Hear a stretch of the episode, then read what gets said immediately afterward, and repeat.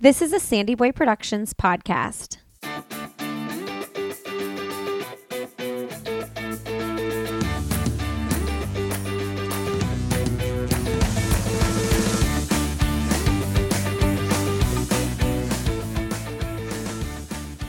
Hey, everybody. Welcome to I'll Have Another podcast with Lindsey Hein.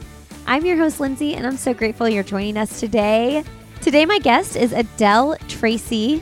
Adelle runs for Hoka, and she now competes for Team Jamaica after years competing with Great Britain.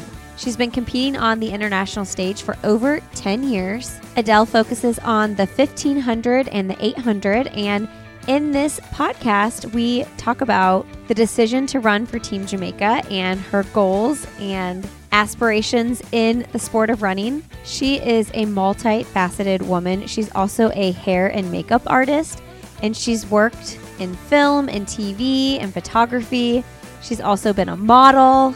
She's a silver medalist in the 1500 and a bronze medalist in the 800 at the North American, Central America, and Caribbean Championships. And during her first season representing Team Jamaica, she became a world semifinalist over the 1500 and the 800.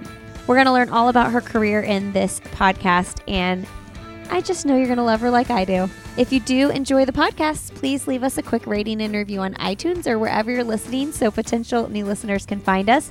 And if you want to learn more about this show and all the shows in our network, including my other podcast, Why is Everyone Yelling, which is more of a lifestyle slash parenting podcast, check that out.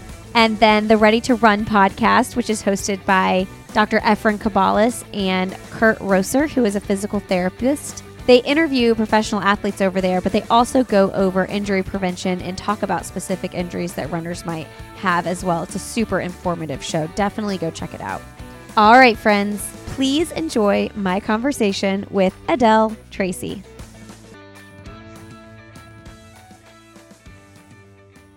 Right, today on the podcast, we have Adelle Tracey on the show. Welcome to the show, Adelle. Thank you so much for having me. People might not know, they won't know that we are doing this for the second time. We only got 20 minutes in the first time, though, so it's not a full re recording. Yeah, no, I think um I think things will go smoother this time, exactly. We've got Yeah. lots to talk about it must. It has to. Um, so how's your day going? What's going on? It's later there. You're in the UK, so it's like you're four hours ahead. Yes, yeah, four hours ahead. I'm in London at the moment, just in a bit of a block of training. Um, yeah, my day's going really well. Um, managed to get a double uh, day in. So yeah, all so far so good. What does a double day look like for you? So um, usually that means just two runs in a day. I've got a little bit of yoga later to just kind of get ready for the session tomorrow on Tuesday, track Tuesday. Um, so yeah, that's just um, a six and a four. Uh, so I've done 10 miles today. When you do yoga, do you go to a studio or are you doing that at home on your own? I actually do it at home um, via an app, and um, it just means that if I have a bit of a longer day or I want to run a little bit later to give myself more recovery, then I can kind of just do it when suits. Um, but yeah, I love the idea of being able to do a class. So that's definitely something that um, I'd like to try. Ooh, what app do you use? I actually use the Deliciously Ella app. Um, Okay. it's a cookbook. Uh, well, it was originally um, by a lady called Ella Mills, but she's developed an app and it has loads of great meditations on there, recipes, um, meditations, and um, also like strength and conditioning and yoga. So um, I usually follow that. Oh, I've never heard of her. Did you find her just like on Instagram or what? Um, yeah, she's got a good, uh, big social media presence, um, but I don't actually know where I heard about her. I think she's got a couple um restaurants in the UK, so um, just heard of her through the grapevine, and yeah, I really liked the recipes that she makes, and so um, started listening to some of her podcasts too. So yeah, Oh, she's a podcast too? she's everything. Deliciously Anna is the name. Uh, deliciously Ella. Ella. Okay. It, Yeah. okay. Cool. Wow. That's so fun. I love when I find new, interesting people to check out from guests. Oh, great. Well, I'm, I hope you enjoy um, yeah her stuff as much as I do. Um, okay. So, what in your life right now? Like, what is the next thing you're training for at this moment? So at the moment, we're just building up for the outdoor season. Um, I've just finished indoors, and we've kind of gone back to a little bit of a block of just a little bit more mileage, um, just getting in that base ahead of um, an altitude stint, which um, I'll be going to Flagstaff next month and then um, opening up for outdoors actually in the US. So that'll be cool. So when you come to Flagstaff, who do you train with in Flagstaff? So um, because I'm with Hoka, there's a great obviously Hoka group with athlete there. So hopefully I'll be able to link in a little bit with the running with them. Um, but then um, I'm actually heading out with uh, two friends, um, middle distance, long distance athletes um, who I've been on on for some years, Melissa Courtney Bryant and Georgie Hartigan. Um, so I'll be staying with them, but just linking with other people where I can and um, my training partner, who's actually my partner as well, oh, will be coming okay. out and he, he does a lot of my workouts with me. So um, that's really handy. Oh, nice. What does his running look like? When you say he does his workouts, your workouts with you, does, is he your speed?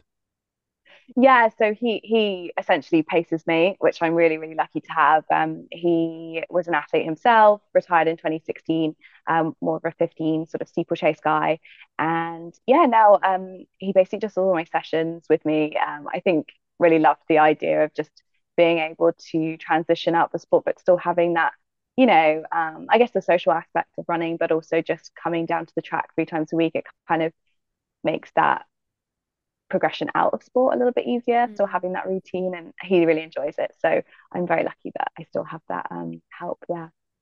Also, probably gives him like a sense of purpose. Like he's not just going down to the track; his purpose is to help you. Yeah, absolutely. Yeah, I think that's a big part of it too. Is that because you've been competing high level for a very long time, you know? And so with him being retired, is that challenging for you to know that he's not like pushing his body at the levels that you're still going for? I think for him, he was a very good junior athlete.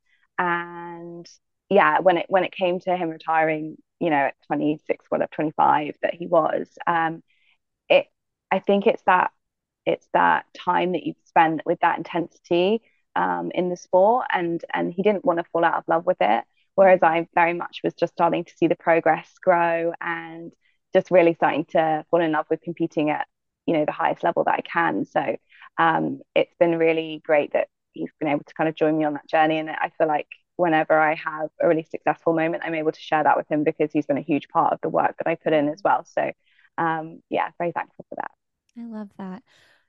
That's around the time you said you were really falling in love with running and figuring things out.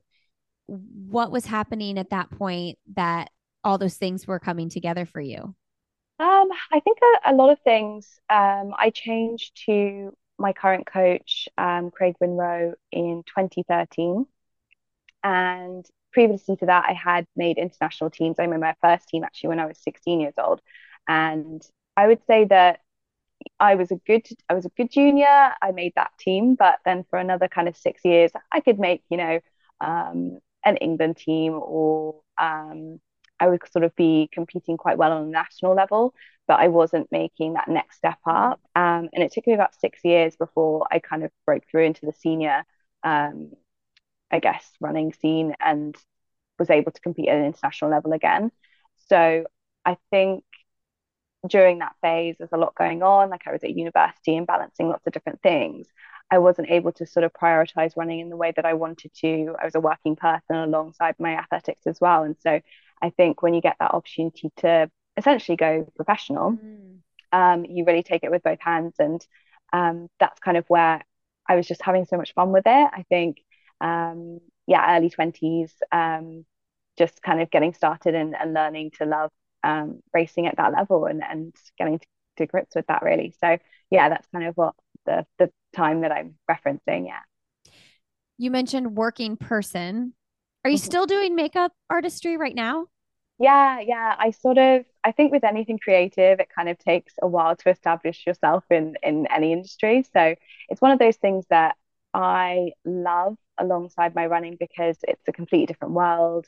It's actually a great aid for me to come back to running refreshed, but mm. uh, just to switch off a little bit and immerse myself creatively. But I um, am very much um, concentrating fully on running. It's just whenever it kind of fits in. Um, I've actually got a wedding coming up this month, and um, you know, I'll do a photo shoot or something like that every now and again when it sort of works out. But um, yeah, very mindful of it's usually on a rest day. So just trying to get that balance. When you said you were a working person, were you talking about doing that or was there something else you were doing as a working person?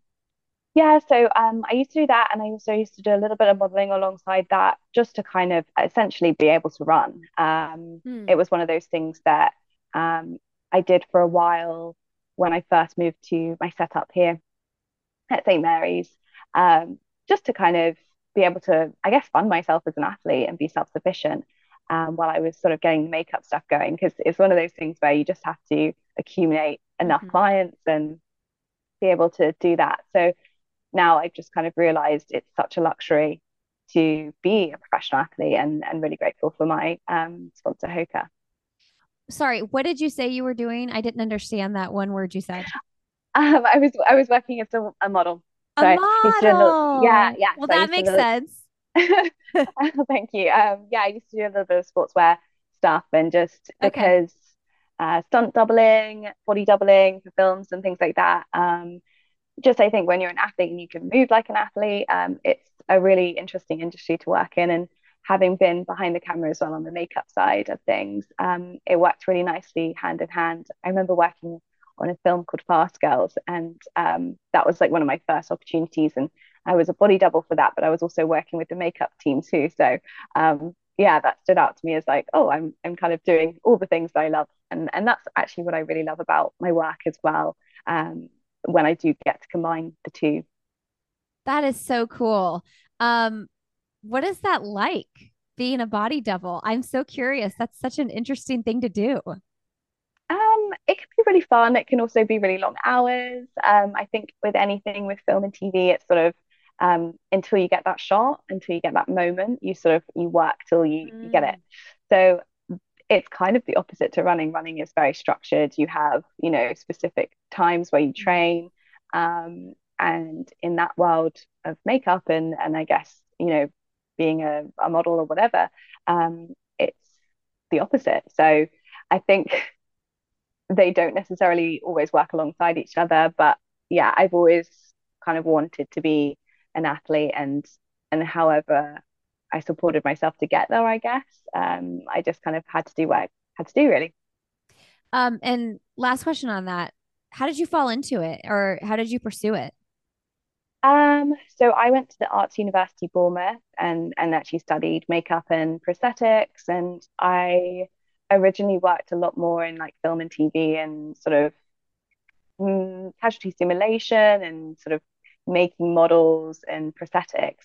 And that's what I really, really love. Mm, But how I said before, where the, the hours are really long and mm. it, unpredictable, that sort of didn't really fit in with my lifestyle as an athlete. So the work that I do now is very much more in fashion, so like a one-off shoot or with brides. Um, and I've done quite a lot of athlete um, brides as well. So that's really nice to kind Oh, of share those fun. and stuff um, with uh, with other athletes. So yeah, it's it's a really, I guess, different day every day. So I enjoy that aspect of things. Okay, let's talk about your sponsorship with Hoka then. How long have you been in partnership with them? So I've been with Hoka since 2021. Um, yeah, it's been an amazing two years. They're super supportive. Um, really, really, I guess like there's a really like fam family energy that you get Mm. from the brand, which I really love.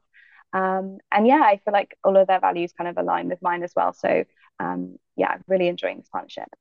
Um, okay, so you're running for Jamaica now, and we need to hear the progression of how you got here.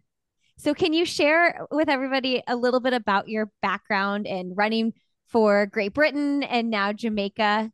Yeah, absolutely. So I think a lot of people were um, surprised by the switch. Um, I guess that is the the thing when I was saying earlier, you know, Hoka being really supportive of me as like a human as well as an athlete. Mm, Sometimes you don't know everyone's individual stories. And um, I guess mine is that I grew up in Jamaica. I was actually born in the US, um, funnily enough. So um, very multinational household. Um, I I was yeah, raised in Jamaica in um, the hills in Manchester, which is where my family are from. So very rural. Um, I was very lucky to have that sort of um, upbringing in yeah the country, I guess, and and I guess that's where my sort of first memories of running started at school in Jamaica, um, running in the hills, and it's probably a, has a lot to do why I'm happiest when I'm running at altitude in the hills, and um, also why I've gravitated towards um, the endurance running scene.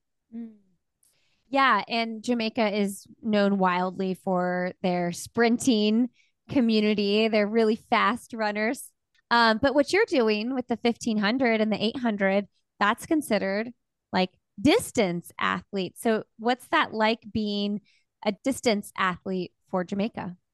Oh, it's been so special. Um, you know, there's been amazing athletes like um, Latoya Aisha Praught-Leer, who have been campaigning, you know, to to show that Jamaicans can run far as well as fast uh, for some years. So it's amazing to join them on that journey, and and I really hope that we can improve the depth because there is the talent there, and when you have uh, athletics as the number one sport in a mm. country, mm. there's so much passion and and love for the sport. So that's been a really amazing experience for me to be a part of.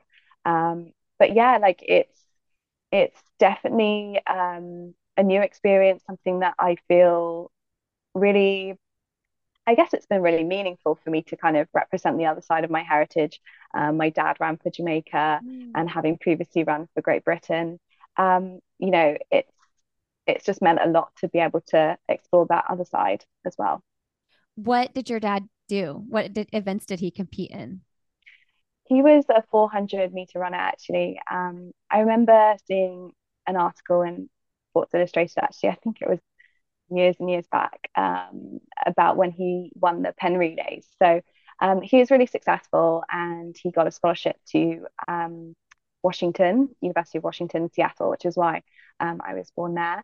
Um, and I've sort of always known about his successes um, growing up. So naturally, I think you do gravitate towards those things when you know your parents kind of were involved in them. And my mum's a massive athletics fan, and we always had um, the athletics on in our household. So I kind of knew from a very, very young age that that's something that I always wanted to do. I, I always wanted to be an athlete. Okay, so you're in the States when you're born, you move to Jamaica, you're there till you're seven? Yes, yeah. And then you moved to the UK. What brought you back to Jamaica and then what brought your family to the UK?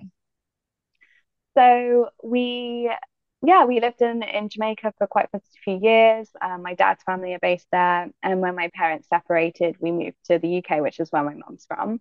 Um, and yeah, I just had kind of grown up through that British system of running, um, gone to English schools, progressed to national titles, and then, um, you know, made my first team. And I, I kind of never really, I guess, realized what that would mean, I guess. Mm. Um, you know, I was just as proud to represent Great Britain as I am to represent Jamaica now. But I think when I was younger, watch athletics on the TV, like I would be supporting all the na- nations that I saw, you know, myself in. So, you know, that was Team USA, that was um, the Jamaicans, that was the Brits. And it's it's hard to say that, you know, I ever saw myself, you know, one over the other representing it just felt like that's all of me. Um, and so, having explored that side of representing Great Britain for quite a few years, um, this was actually the first time that I had the opportunity to to make the switch. Um, the kind of the rules that surround um, change of allegiance within world athletics, it kind of means you have to spend three years out of the sport um, if you want to make that change. And I, I guess one positive that came out of COVID for me was that it gave me that year. Um, I'd experienced a few years of injury and struggle going into 2020. And when I realized um, that that eligibility was opening up, I, I just missed out on the Olympics. And I was like, you know what, this is something that I would love to explore. I'd love to, you know, represent the other side of my heritage and mm. and really have that new experience and opportunities. Was it scary? Absolutely. Yeah. Yeah, it was a really stressful process in the sense that when your goals are at the forefront of your mind. Mm. And, you know, I wanted to go to the World Championships this summer. Um, and those decisions take time. So it, it really did come down to the wire. Um, I remember I flew out to the Jamaican trials to compete there, and I still didn't have uh, confirmation on if I was going to be a Jamaican athlete. So there were some real risks involved, mm. and um, it definitely wasn't a smooth smooth ride. But um, I can say honestly say it's the the best decision that I've made, and I've I've loved every minute of being part of the Jamaican team. So when you get to the tri- Jamaican trials and you don't know yet if you're going to be on the team, do you are you allowed to just compete in the trials while you're waiting on confirmation? Um, yeah, so Jamaica's national trials are open to everyone. So you can compete at the trials um, no matter what nationality you are. Um, and yeah, so I went I went along and I, I knew that I'd made my decision. That's you know what I wanted to do. I knew for a good year going into that that championship that that's what I was going to do. Um, but yeah, I just had to kind of wait for that decision to be made, and and luckily it was uh, the following Monday. Wow, that's wild. Do you feel embraced by the Jamaican team? Are you feeling settled in? Yeah, it was such a such a whirlwind. Like I say, that decision happening, and then me making a snapshot to go, okay, I'm going to Flagstaff to prepare for World Championships, um, and then landing in Eugene, and you know, it it's finding your feet, meeting new people, mm. and it's it's been yeah, a really meaningful experience. It's been I've been really um yeah, just overwhelmed by the support that I've had from my teammates as well as um, the Jamaican athletics fans as well, because uh, athletics is is really a big thing in Jamaica, and, and I feel really, really, um, yeah, really touched that people have been so overwhelmingly kind and um, welcoming. When you were considering making the switch, did you reach out to Aisha Praught-Leer and ask her about the process or anything like that? I did, yeah, because um, Aisha was a real, um, she was such a supportive person in that journey. And I mm. remember Aisha coming to where I train in London um, in, I think, 2015. And she was going to meet um, some of her family mm-hmm. in mm. London. Um, and she wow. was telling me about her journey that she'd been on um, with reconnecting with her family and, and competing for Jamaica. And that just really, I almost, I really felt like, oh my gosh, this is something that I really want to experience. This is something that I'd love to do. Um, and I feel like we really connected there. So when I reached out to her um, to kind of discuss what I was, I was, my plans were, um, she was super supportive. So that's been um, really lovely, actually. Oh, that's so cool. Um, let's talk about your time running for the UK, though. Can you share some of your most rewarding experiences on that team? Yeah, absolutely. I, I guess I would say um, one of the uh, memories that kind of sticks out for me still is probably um, Berlin in 2018, um, where I came fourth at the European Championships. I was hoping you would say that because I wanted to hear the story a little bit more. Um, but I was like, maybe there's something else that's like you don't know to ask about. So tell us about that and why it was so such a big deal to place fourth, even though fourth is such a heartbreaking position to be in. Yeah, I think a lot of people would be really disappointed with fourth, but um, I actually went into those championships ranked, I think, 17th. So for me, I yeah, I think uh, my expectations were just, you know, you weren't really pinning any hopes on doing anything. Of course, I would have loved to make the final, and I feel like if you make a final, sort of anything can happen.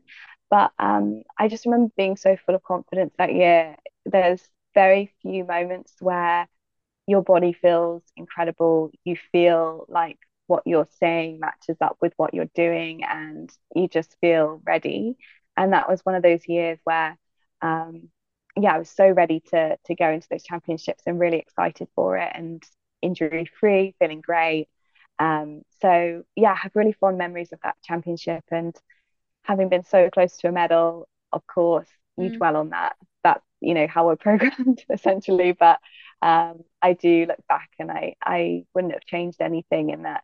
I think it only confirmed to me that you know I I'm I'm capable of sort of getting medals in the future and being um, in in finals of that standard. So yeah, I think it's it's uh, it was definitely a key moment for me and just really boosting my confidence and reminding me that um, yeah, when you when you feel great and and everything aligns, like just take that opportunity. Mm. So that sounds kind of magical how you're describing how you felt. What what was happening in your life that everything came together so perfectly? Um, I just think um yeah, you just have these years where Mm. training goes really well. My coach always gets me to peak at the right time. Um, I, I put my trust in him and you know he he gets that right every year and I feel like that year in particular it was you know a stressful selection process and by the time I got to the championship I was like do you know what I've got absolutely nothing to lose um, I'm exactly where I want to be so let's just see what I can do and I think when I approach things with that attitude of just having fun. Mm. People that are having fun are really difficult to beat, and I think that's that's how I get the best out of myself. I love that sentiment. Um, ha- did you have to work to overcome like the the stress and the pressure of racing or being at that race, knowing that you had nothing to lose, you were ranked so much lower, maybe that mentality, but what about when you are ranked third or whatever it is, you know? How do you work on the mental side?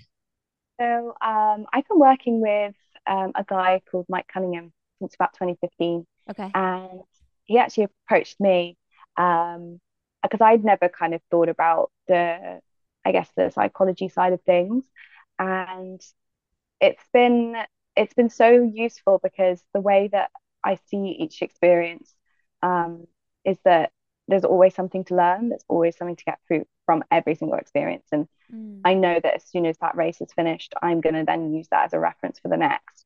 Um, and so I tend to just go into races really just focused on what I can do, what I want to achieve in that moment. And I don't know if it's something that I've always done or, you know, I've, I've worked with him for a really long time. So obviously that's been um, great at, at kind of helping reinforce that. But nerves aren't something that I've ever really had around running because I just think I just love it. I just really Mm. enjoy it. And I think if I have that opportunity and I can use my body in that way and and really see what I can do, then that's that's all I really want. Um, I definitely would say that when you are feeling underprepared, that's probably where things are more difficult. But Mm. when things have gone smoothly and you're full of confidence, it, it I find it a lot easier. All right, friends. This episode of the podcast is supported by Goodr. And I know if you've been in the running community for a while, you probably know about Goodr. They have the best sunglasses out there. They're affordable, functional, and fashionable. They do not break.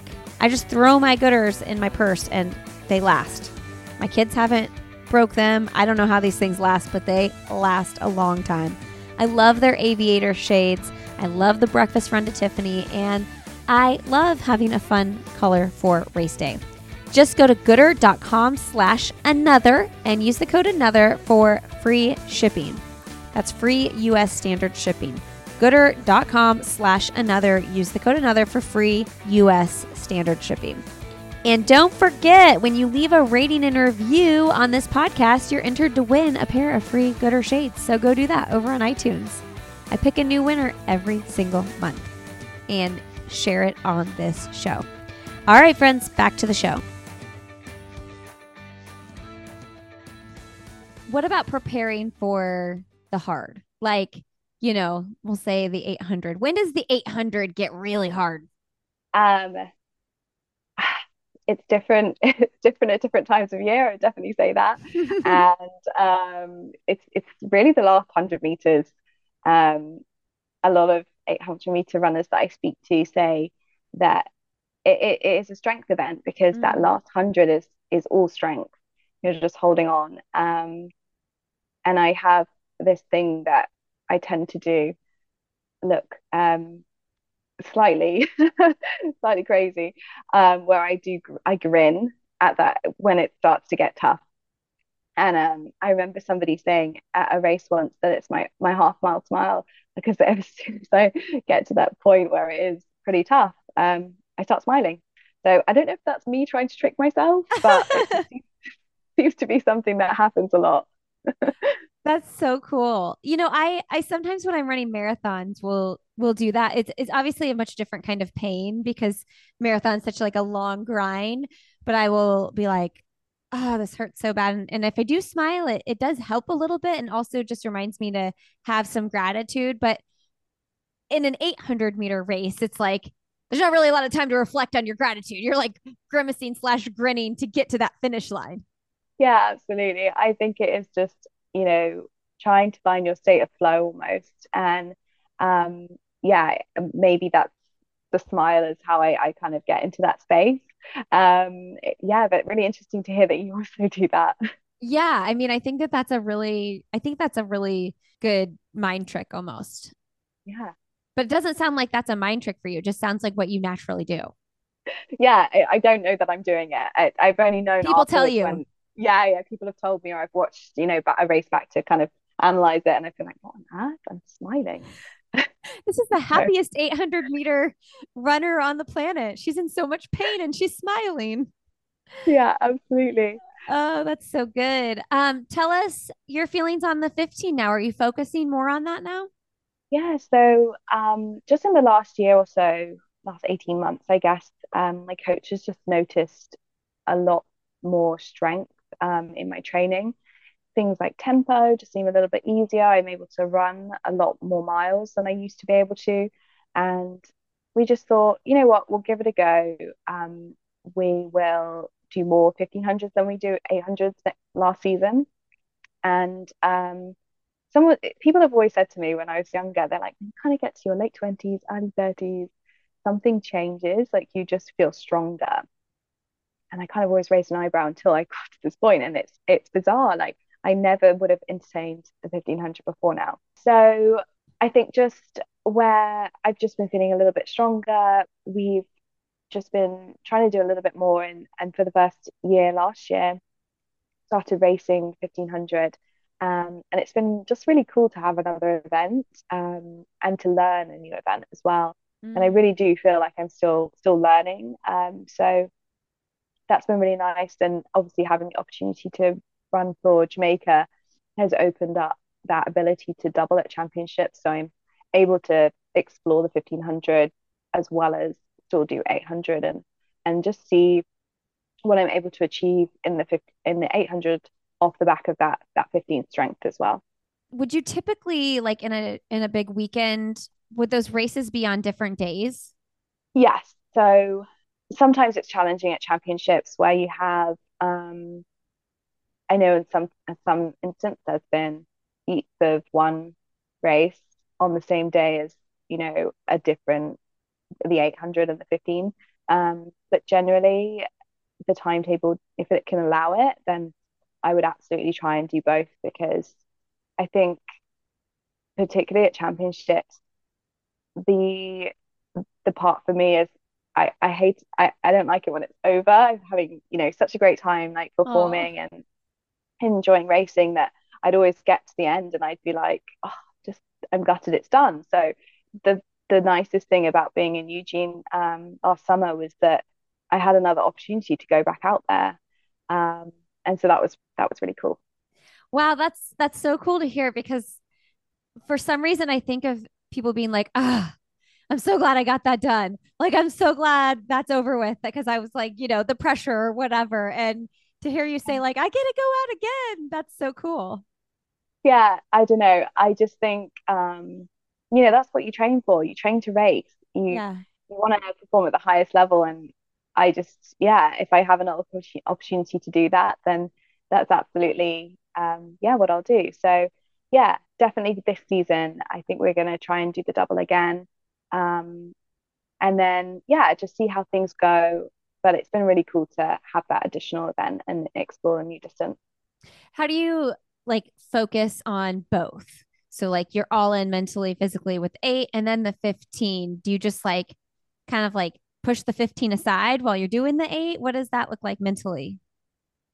Yeah, so I, yeah, basically just focus on one day at a time. I think it's very much um, a case of focusing on one race when you have rounds as well.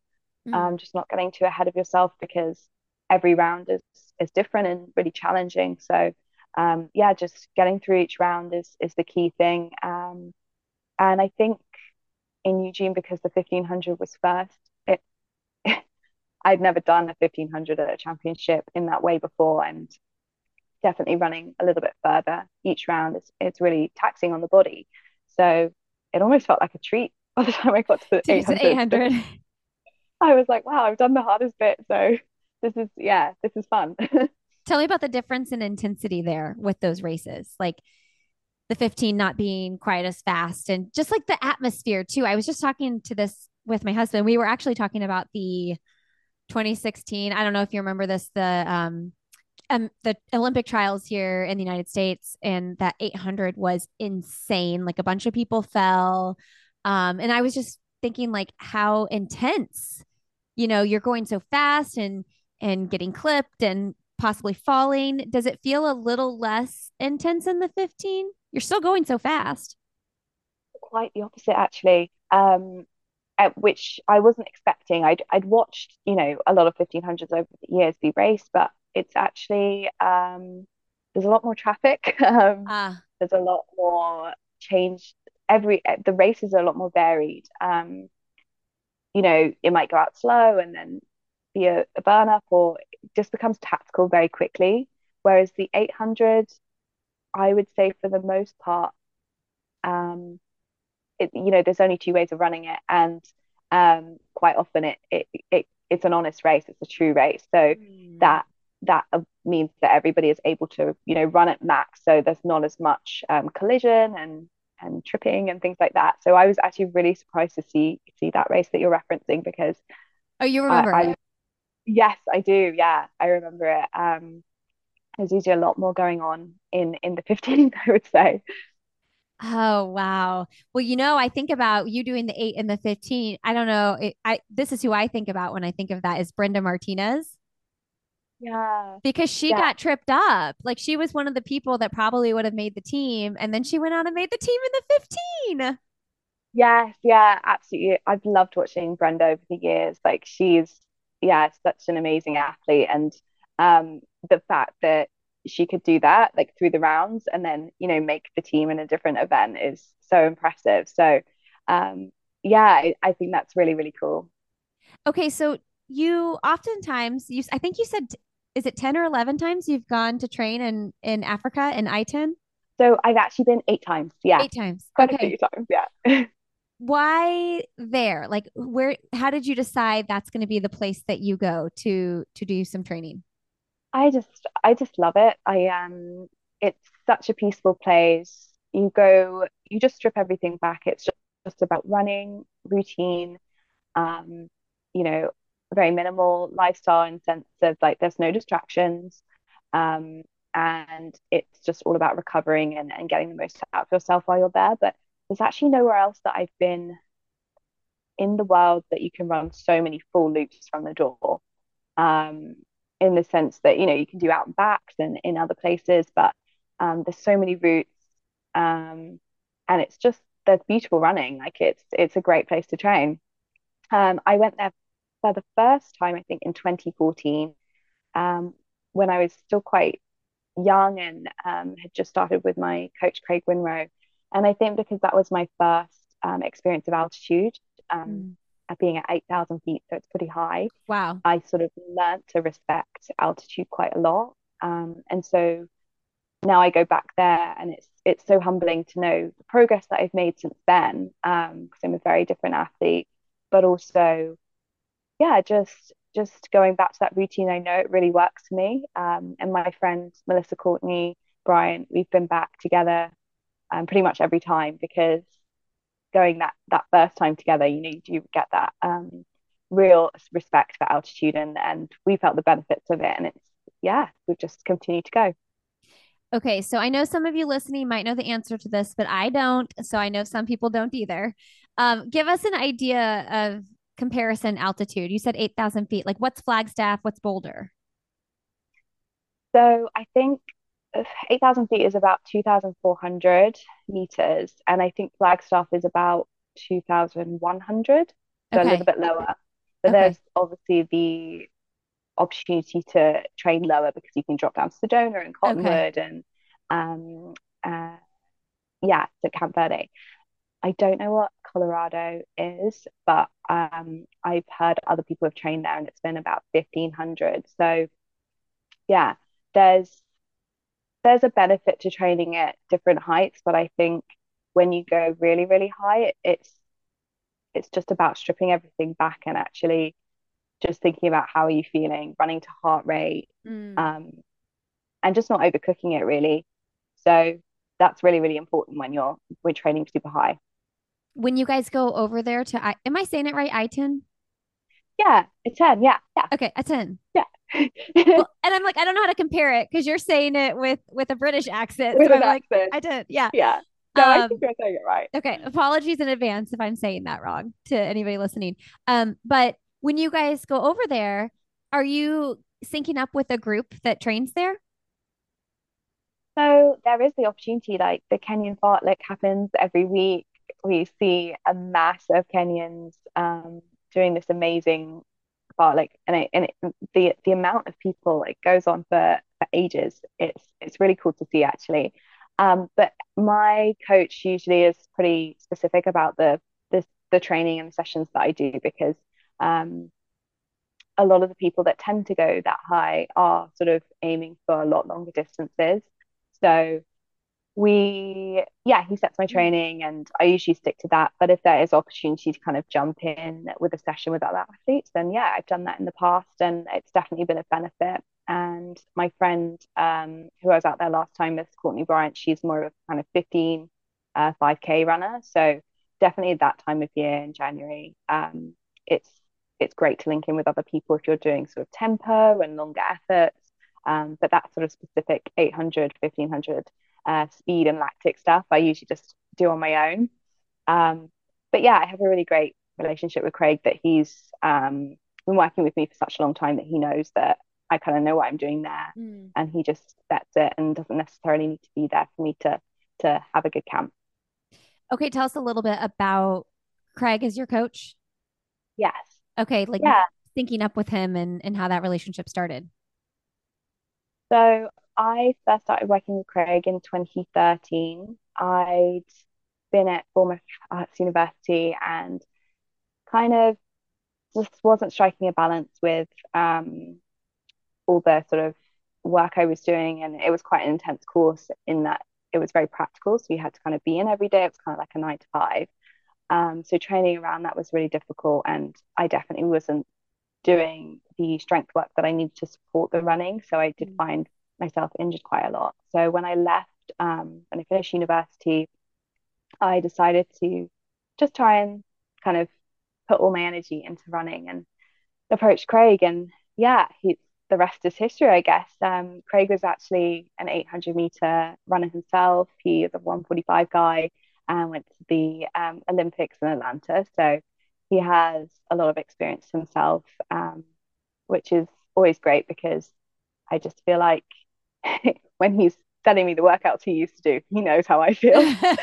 um, so yeah, and and he really understands me in the sense that I really struggle with numbers. Mm. I can be um, a little bit different on how I operate on a session day to day. Um, and Craig's very understanding with that and sort of breaks it down for me. Um, and he'll sort of be like, if we have, I don't know, a 1200 and a, a K and an 800, even now I'm trying to work out what that is, but he'll just kind of be like, Adelle, we're doing three laps, two laps, one lap, or whatever. So um, just simplifies things for me because, um, yeah, that can be a struggle with uh, my dyslexia and things. Yeah, I'm glad you brought that up because I have it in my notes and I'm like, oh my gosh, we've been talking for 45 minutes and we haven't even gotten there. Um, and I know you're an ambassador for, is it Dyslexia Association or Foundation? I, yeah, so um, I've been an ambassador since 2020. Um, sort of got involved with the charity during COVID when a lot of charities were in crisis. Um, and yeah, it's something that I've always been pretty confident at like talking about because I just think honesty is the best policy. People are pretty compassionate, and if you kind of explain your situation, generally people want to help. Um, or just you know allow you to to have enough time to sort of do what you need to do um, and so yeah I just got involved in the charity and um, I've always sort of been dyslexic but I'm also dyscalculic which is kind of with numbers Okay. And I actually think that's what affects me more on daily because there's a lot of numbers in running. So, yeah, just getting people to understand and spread awareness around what being a neurodiverse person means, I guess, um, how to, yeah, help people and uh, navigate those kind of, um, I guess, uh, specific learning difficulties, but also change the narrative around it a little bit because I think there's a lot of misunderstanding with um, neurodiversities and what what it means to be neurodiverse. Um, I have to admit, I've never heard of the dys dyscalculus. Yes, yeah. So it's definitely there's a lot. I mean, in terms of the research that's there for dyscalculia, there's a lot less. Um, it's basically dyslexia with numbers. Um, okay. So a lot of like sequencing, um, and just understanding um, how to, I don't know, read the time and just sequence and and just it takes me a little bit longer. So when I sort of did my exams at school, um, I would get sort of 25% extra time for like reading um, for my dyslexia, but I actually got 50% extra time for my dyscalculia. Um, so it just takes me a bit longer to work things out. That's basically what it comes down to. But neurodiversities are different for every single person. And so I think that's the importance in raising awareness because I think if you can um, just ask someone what makes it a little bit easier for them to navigate um, a situation, then I think that's the best kind of place to start. What's the best thing your parents did to support you in this when you were young? And how old were you when you found out? So I was diagnosed with dyslexia when I was seven, um, when I moved to the UK, and my mum uh, made sure that I went to um, it was a state school, but a, a school with a special um, a te- teaching assessor to be able to diagnose that. Um, so I mean that was a real blessing because if my mom hadn't pushed to try and get me into a school that had someone who could recognize that, then I might not have been diagnosed a lot later. Um, I think about 80% of people leave school without a diagnosis. So wow. there's a lot of adults in the workplace that don't even know that they're dyslexic or you know there's lots of other neurodiversities dyspraxia dyslexia um, adhd there's lots of things that come with um, hand in hand with dyslexia as well. So um, a lot of people out there that probably might have thought oh gosh this is something that makes me feel uncomfortable. I don't really know why i don't find this as straightforward as somebody else. Um, but maybe just don't know that they're they're dyslexic. So um, I definitely say my mum was really great at just kind of boosting my confidence by getting me involved in loads of other activities at school and, and running definitely was a massive mm. part of that. I think, you know, the reason how I found running and, and why I am a runner is is also because I'm dyslexic. Um, you know, it's somewhere where I always felt confident and I could um yeah, achieve and and do well. So even if my academics weren't particularly good, um, yeah, it was it was a, a space that I felt really good in. So she was great at doing that. Mm, I love that. That's really challenging. I mean, exams in high school and college take a long time without that complication. And so yeah. that's a that's a lot of patience and and time to sit in a test. You get the extra time, but like that's hard. Yeah, yeah. I, I definitely think that's why I've, as an adult, pursued a lot more practical things um, for work because that's the kind of environment I thrive in. And um, I feel like I can bring other skills to those places. Um, yeah, definitely the school system, there's a lot of barriers for people who are neurodiverse. And hopefully that's something that will change in the in future to just support other learners. Yeah.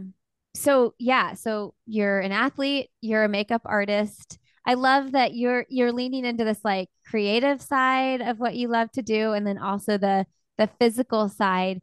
Have you thought I know that you're really like peaking in your career and you have a long long years ahead of you still with with the athletics, but like do you think the makeup thing will be like what you go to when when you're done with the running thing as a as a yeah. professional?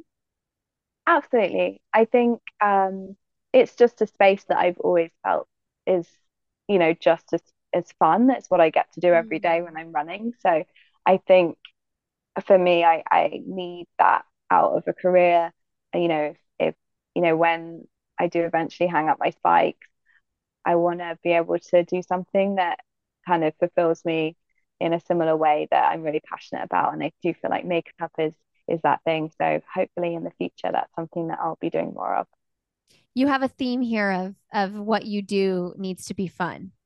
Yeah, I think fun is key. I think something that I always say to um I guess younger athletes is that there's no fear when you're having fun. I just think like you yeah, you don't you don't you don't have those inhibitions, you don't have that anxiety there because you're just having a good time. So if the emphasis can be on that, then you're always going to thrive. Mm, that is so beautiful. Um, what are you most excited about competing for Team Jamaica? I think I'm really excited about the well, the year that's coming up. Um, we have another World Championships this summer in Budapest, and then there's also a Pan American Games um, in October. So lots of opportunities. Um, yeah, I think last year was such a whirlwind that I didn't get to really process or fully appreciate what what that change meant. And um, I'm really hoping that now that yeah everything's in place and I've I've had my first opportunity to compete for Jamaica um, going into this year, it'll be um, yeah really fun and and hopefully make a lot more exciting and fun memories. Hmm. All right. What's something professionally or personally you would like to do in your life? This is the end of the podcast questions that you haven't done yet. Um, oh, I know something that springs to mind, but I feel like that's very obvious. I I would love to go to an Olympic Games. That's that's like a massive goal for me. Um, and yeah, it's, it's not that far in the future. Paris 2024 is on the horizon. Um, yeah, that break year. That I mean the the year that since we the Olympics had to be postponed, it's like it's really made it seem so close. It's like three It has, years. yeah, Yeah. yeah. It's gonna come around so quickly. So wild. Um, what's the best most recent book you've read or that you recommend? I'm not a massive reader, hence the. But I do find actually it's it's actually a really nice way for me to unwind on a camp when I have no distractions and things. So I I, I do read. Um, the most recent book I read, I think, is Girl by Kenya Hunt. Okay. Um, and it's sort of essays of women of color, their experiences. Um, I love Kenya Hunt. She's um, an editor, I think, for Grazia magazine, but she's actually um, uh, American British. Oh, cool. yeah, she's an amazing lady. So I really enjoyed that book, and it was just, it was really easy to, for me to read. And as a dyslexic, that's not doesn't, happen very often. So Yeah. yeah, I love that one. I was gonna say, do you do audiobooks? Yes, yeah. So I, I I've listened to a few audiobooks. Um, listened to Michelle Obama's one actually, and that was really great because she reads it as well. So I think I ran a few miles listening to that as well, just like easy miles. So Nice. yeah, that's a really good shout. I need to get back into that. Yeah, British American. You have triple citizenship. I do, yeah, That's got to be a pretty rare thing. yeah. I do think it's quite unusual. Um, yeah, it it seems a little bit greedy to be honest. Uh, It's so cool. yeah, but um, yeah, no, I I I love that. Yeah, I've got this multinational um, yeah, side of me. That's cool. Who's someone fun, motivating, or inspiring you would like to have coffee, tea, or cocktail with? Oh, a really tricky one. There's a lot of people. I don't know why this is springing to mind, but I would really like to meet. Do you know the naturalist David Attenborough? No, the naturalist. Yeah, so he does a lot of the the speaking on these like um I guess series about animals in the wild and things like that. But he's just such a knowledgeable man, and I've heard that he lives in Richmond, which is not too far from where I And I'm always I'm always like thinking I'm going to see him walking around Bushy Park when I'm running or something. But I just think he'd be a really cool guy to just sit down and just like learn from. So cool. Okay, what's his name again? David Attenborough. Okay. Oh, I love that answer. Um, you've probably this is probably a question you've been asked before that's annoying, but what's it like sharing a name with like the most famous, one of the most famous singers of all time that goes by just Adele? Um, tough, particularly as she has a song called Chasing Pavements. That's funny. Yeah, I think my year 11 science teacher used to always taught me with that one. and always be like, Adelle, stop chasing pavements. Oh, that's so funny. Have you ever been to an Adele concert? I haven't, no. I feel like I need to. Yeah, you Yeah, should. You should get like yeah, it VIP feels access just for sharing the name. same name. Maybe, I'd love that. What is your last message to leave with our audience? Oh gosh, um, I've just really enjoyed chatting with you, Lindsey. Mm. So yeah, I think um, I guess maybe a, a message around connection and and I just I love that these opportunities in in the running community um just give you that opportunity to connect with yeah other runners and and have that that common ground. So yeah, I guess it is just one big community and and yeah, we should all sort of draw on that more. Awesome. Thanks, Adelle. Yeah, thank you so much. All right, everybody. Thanks for listening today. Thanks, Adelle, for coming on the podcast. You can find Adelle on Instagram. She's Adelle Tracey over there. You can learn more about her on her website, adelletracey.com. You can find me personally. I'm Lindsey Hein626 on Instagram, at Lindsey Hein on Twitter. You can always find Sandy Boy Productions on Instagram as well. And learn more about this show and all the shows in our network at sandyboyproductions.com. Thanks so much for being here, and we will see you next week on I'll Have Another.